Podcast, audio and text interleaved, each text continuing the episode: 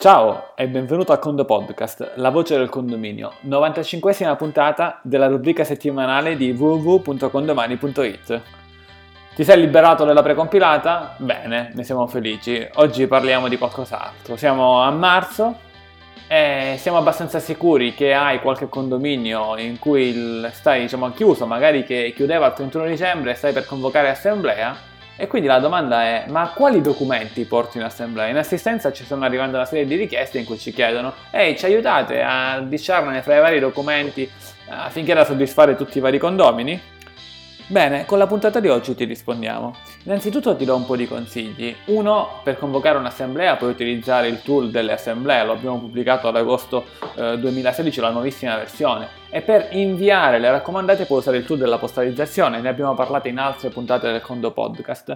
Ma oggi invece andiamo a vedere proprio quali sono questi documenti. E ti dico innanzitutto che possiamo fare una distinzione. Ci sono una serie di documenti che tu devi inviare ai condomini e una serie di documenti che tu puoi produrre e magari non inviare ai condomini. Quindi vediamo in generale quali sono i documenti che io condomino apprezzerei, fermo restando che io condomino forse non ho nemmeno bisogno dei documenti che mi manda l'amministratore perché costantemente durante l'anno posso tenere d'occhio tutta la contabilità online, quindi poi del PDF poco me ne faccio. Detto questo, i documenti che io vorrei sono i seguenti. Cosa è la convocazione dell'assemblea, quindi vai nell'esercizio nuovo e crei una convocazione di assemblea. La seconda cosa che io desidero è la nota integrativa, la, la, nota al bilancio sostanzialmente. Io la chiamo nota integrativa perché per me deve essere qualcosa di realmente esplicativo e non quello che fanno magari il 90% degli amministratori italiani in cui dicono beh sì, tu quest'anno tutto a posto, qui là 4 righe e basta. No, deve essere una nota fatta bene. Devo capire che tu sei un amministratore che stai amministrando bene il mio condominio. Quindi sforzati. Da un punto di vista di documenti generati da Subcondomani, la prima cosa che io stamperei sono i conti, quindi vado nell'esercizio precedente. Se stiamo facendo l'assemblea per chiusura del 2016, ora siamo nel 2017, immaginiamo di andare nel 2016. Se poi stai ascoltando questa puntata fra 4-5 anni, non so sei nel futuro, adatta il numero degli anni. Quindi andrei nel 2016, andrei su condominio conti e stamperei i conti in modo tale da avere che cosa? Avere una corrispondenza fra il preventivo che tu avevi previsto e il consuntivo. Questo cosa ti fa? Ti espone in un certo senso a mostrare effettivamente quello che tu avevi preventivato a quello che avevi speso. Hai paura di mostrare che hai speso di più? Evidentemente non hai gestito bene o evidentemente ci sono stati degli imprevisti. Inseriamo questi imprevisti all'interno della nota integrativa. Ovviamente può anche essere che questi imprevisti lei, realizzati, lei diciamo, gestiti con degli esercizi straordinari e anche di quelli ovviamente dovrei stampare anche i conti e così via. Dopodiché io andrei nella sezione dei bilanci e andrei, andrei in bilancio consuntivo per tabella analitico, cioè mi stampo un bilancio in cui per ogni tabella vado a trovare tutte le tutti i conti, i sottoconti e tutte le spese associate a questi conti. Analitico significa che trovo appunto tutti i movimenti e quindi non solo un resume, un riassunto delle varie voci rispetto ai singoli sottoconti, ma tutti i singoli movimenti per ogni singolo conto e sottoconto. Un po' sostanzialmente come avere il libro di cassa, il libro di cassa invece viene stampato eh, in base alla data dei movimenti, in questo caso i movimenti vengono associati proprio alle varie tabelle. A questo punto, dopo il bilancio consultivo per tabella analitico stampato in verticale, io stamperei invece in orizzontale il, eh, per sempre nella sezione del bilancio la tabella riparto consultivo anagrafica unità. In questo caso la stamperei con carattere 8 e numero massimo di colonne 16, cioè le impostazioni che ti escono def- di default. Carattere 8 è quello corretto per poterlo leggere per tutte le varie persone. E, ehm, in orizzontale perché si riesce a gestire meglio la pagina.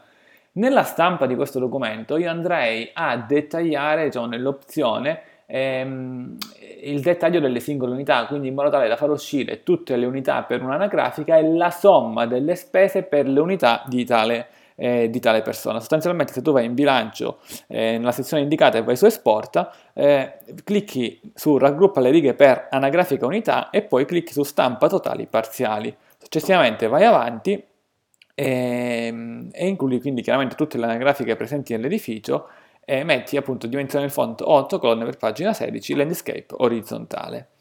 in modo tale che così i singoli condomini possono vedere che cosa? Per ogni loro unità, se ce n'erano più di una, possono vedere le varie spese.